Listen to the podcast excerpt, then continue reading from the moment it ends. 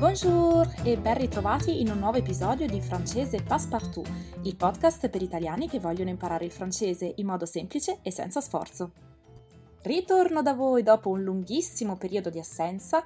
In realtà non sono scomparsa del tutto, sono scomparsa solo nei podcast, ma eh, sono sempre stata attiva in altri canali, in particolare TikTok e Instagram. E a questo proposito, come molti di voi già sapete, se cercate la mia Paris mi trovate ovunque.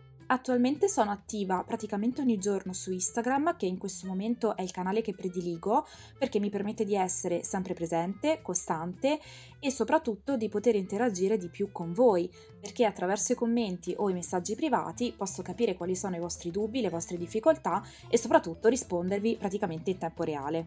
Da settembre 2022, quindi da un mese, eh, su Instagram ho tre rubriche settimanali. Il lunedì affronto un tema di pronuncia, il mercoledì un tema relativo al vocabolario, quindi termini, e espressioni nuove, e il venerdì un tema libero che può riguardare curiosità, aspetti culturali della vita francese, film, canzoni, viaggi, ma anche dubbi e approfondimenti di temi grammaticali. Naturalmente se mi seguite su Instagram avete tutte queste informazioni di volta in volta, giorno per giorno o di settimana in settimana, ma ho deciso che alcuni argomenti posso riprenderli e raccoglierli in modo da formare un nuovo episodio del podcast. Così chi vuole ascoltare un certo argomento tutto insieme, tutto in una volta e non in modo spezzettato tra le stories e i vari contenuti di Instagram, può farlo attraverso questo strumento del podcast che trovo comunque sempre molto valido. Per quanto riguarda il mese di settembre, ho deciso di creare qui nei podcast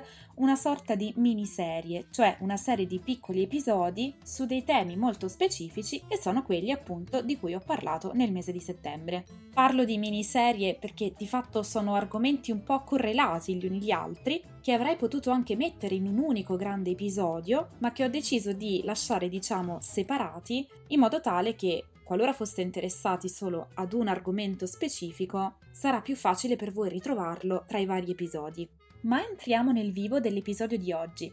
Ho deciso di iniziare questa serie con il primo argomento affrontato, ossia la rentrée.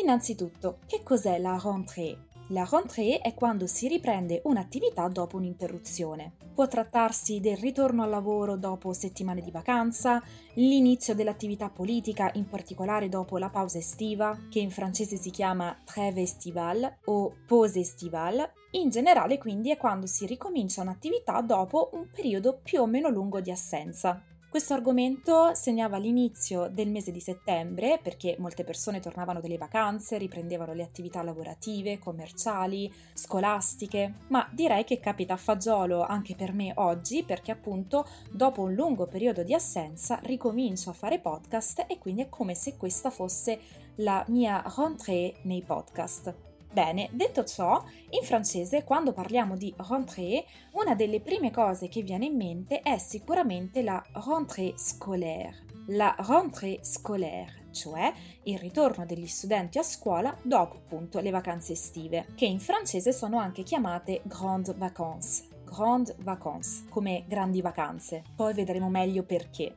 Donc, en français, in francese, la rentrée scolaire est la période de l'année scolaire où les élèves rentrent de leurs grandes vacances et reprennent les cours à l'école. Quindi la rentrée scolaire è il periodo dell'anno scolastico in cui gli allievi, gli studenti ritornano dalle loro vacanze estive, le grandes vacances, e riprendono le lezioni a scuola.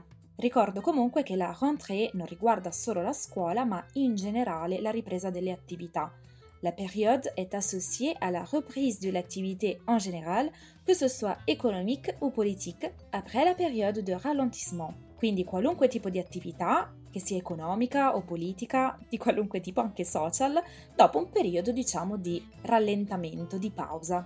Oh, vi faccio notare che la parola rentrée, che è un nome, deriva in realtà dal verbo rentrer, che si pronuncia allo stesso modo ma si scrive in modo diverso e di cui abbiamo ampiamente parlato nel podcast 18. Potete andarlo a riascoltare e significa ritornare Infatti abbiamo visto che la rentrée è un vero e proprio ritorno da qualche parte. In particolare è il ritorno ad un luogo abituale, in questo caso la rentrée è inteso come il rientro a un'attività abituale, oltre che un luogo come nel caso della scuola o del lavoro. Ma passiamo adesso a un altro concetto che è legato alla scuola, agli studenti, ma non solo.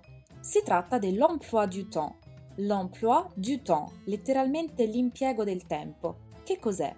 Allora, l'emploi du temps è l'organizzazione del tempo nei vari giorni, settimane, mesi. Attenzione, non è solo un'agenda in cui scrivere gli appuntamenti, ma è molto di più, è proprio una pianificazione delle cose da fare, di quando farle e in quanto tempo. Quindi in ambito scolastico l'emploi du temps di fatto è l'orario delle lezioni.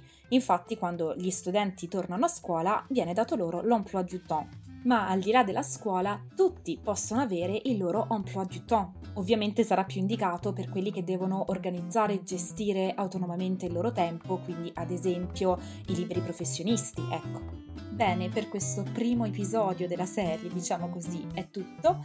Ci sentiamo nel prossimo episodio. A bientôt!